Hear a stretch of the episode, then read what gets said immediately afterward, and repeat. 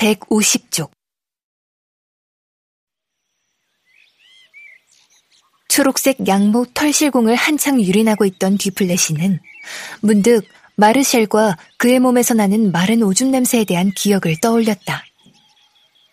뒤플래시가 얼마나 재빠르게 플로랑스의 마당에서 사라졌는지, 뜨개질하던 네 명의 여인들은 모든 걸 다 볼 수 있는 능력에도 불구하고 뒤플래시가 사라진 것을 알아채지 못했을 정도였다.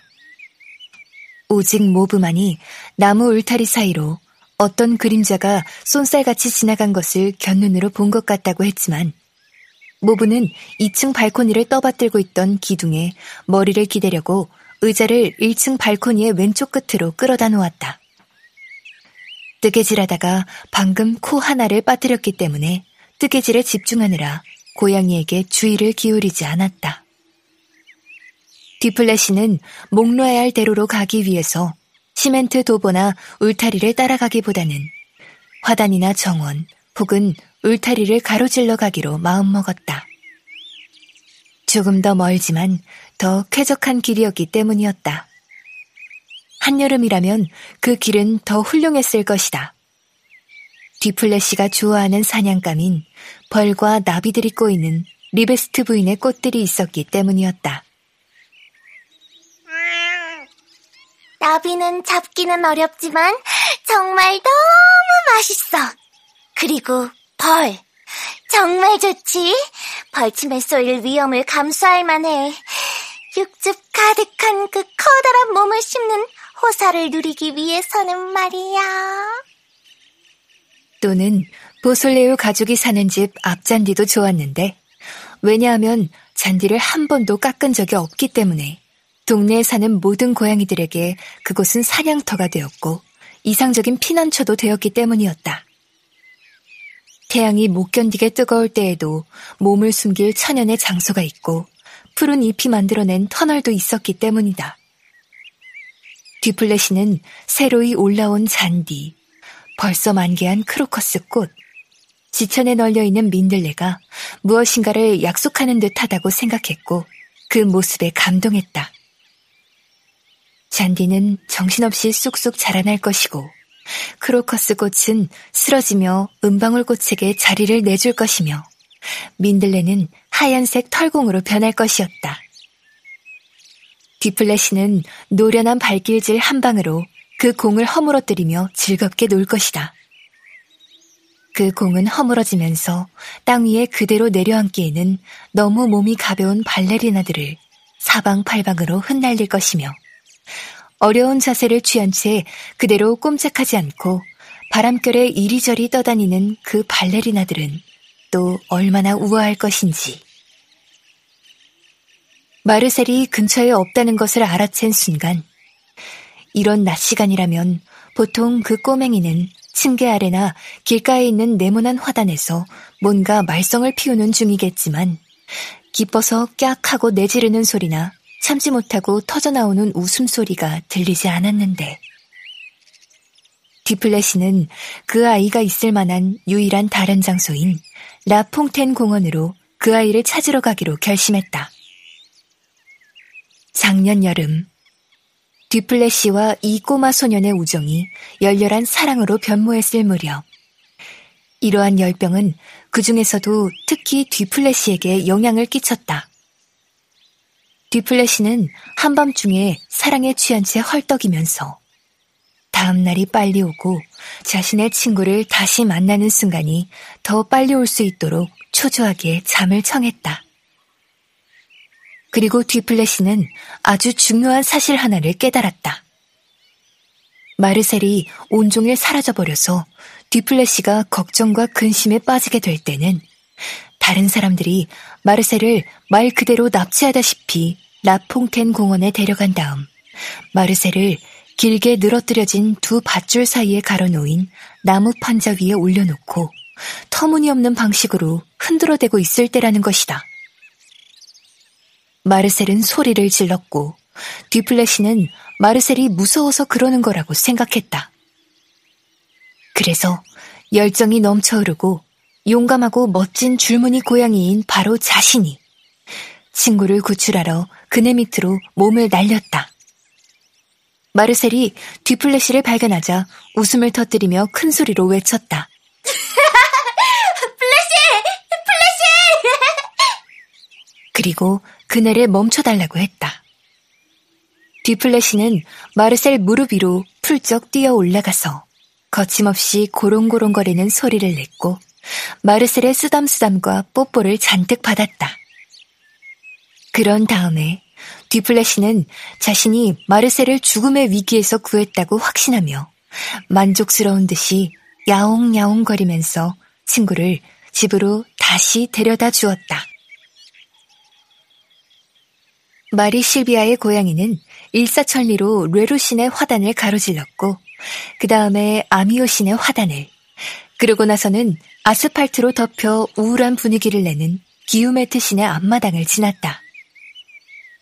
기우메트 신의 가족들은 집 앞마당을 아스팔트로 덮으면서 아주 잘한 짓이라고 생각했지만 8월 중순에 타르가 녹아내리면서 신발 밑창이 쩍쩍 들러붙게 되자 금세 그 생각을 후회하게 되었다. 그리고 마지막으로 리베스트 신의 새로 흙을 갈아엎은 넓은 화단을 지나갔다. 리베스트 신의 가족들은 정원사라고 불렸다.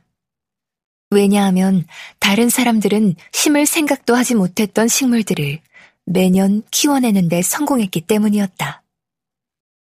나나는 종종 이렇게 말하곤 했다.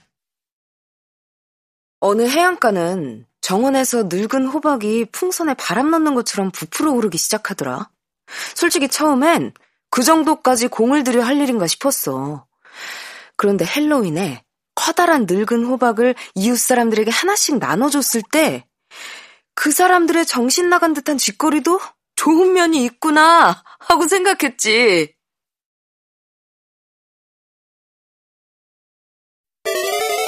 B S O D O 북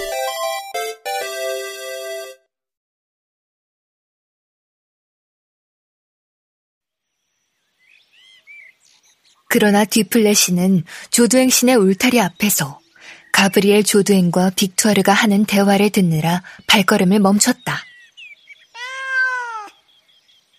가브리엘 조두행은 무척 예쁘고 명랑한 여자였고, 그래서 같은 동네에 사는 다른 여자들은 가브리엘을 파브르 거리의 방울새라고 불렀다.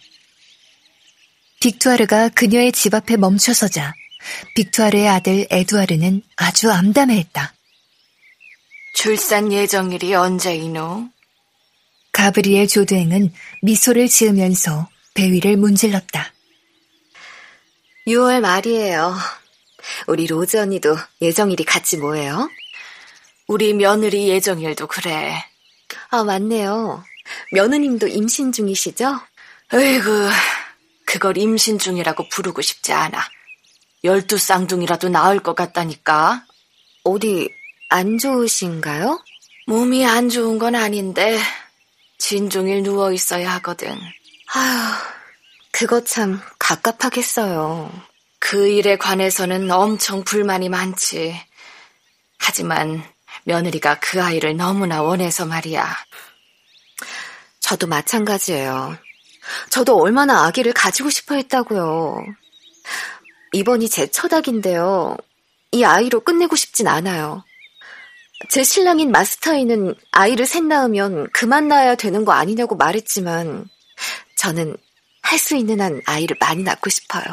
가비야. 몇 년 후에는 그렇게 말하지 않을 거야. 걱정 마세요. 저는 진짜 아이를 좋아하거든요. 넌 네 언니랑 다르구나. 아, 로즈 언니는요? 가브리엘 조두행은 어쩔 수 없다는 듯 몸짓을 하더니 웃기 시작했다. 제가 언니한테 어제 무슨 이야기를 들었는지 아세요? 설거지를 끝냈을 때쯤에 언니가 그 정신 나간 신랑이랑 왔어요. 그러고는 난데없이 저한테 넌 임신한 게 참 좋은가 보네. 가끔은 내 뱃속 아기도 네가 나 대신 베고 있어 달라고 부탁하고 싶다니까. 라고 하는 거 있죠? 그래서 제가 언니 좀 미친 거 아니야?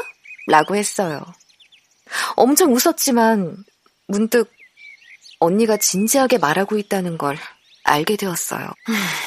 네 언니는 절대 결혼하지 말았어야 해. 아휴, 그런 말 마세요. 저희는 합동 결혼식을 했거든요. 그런데 이렇게 언니네가 서로 잘 지내지 못하는 걸 볼 때마다 저희 부부한테도 같은 일이 생길까봐 걱정이 된단 말이에요. 예, 가비야. 걱정 말거라. 느그 신랑이 똑똑한 건 아니어도 로즈 신랑보다는 훨씬 상식 있는 사람으로 보이니까.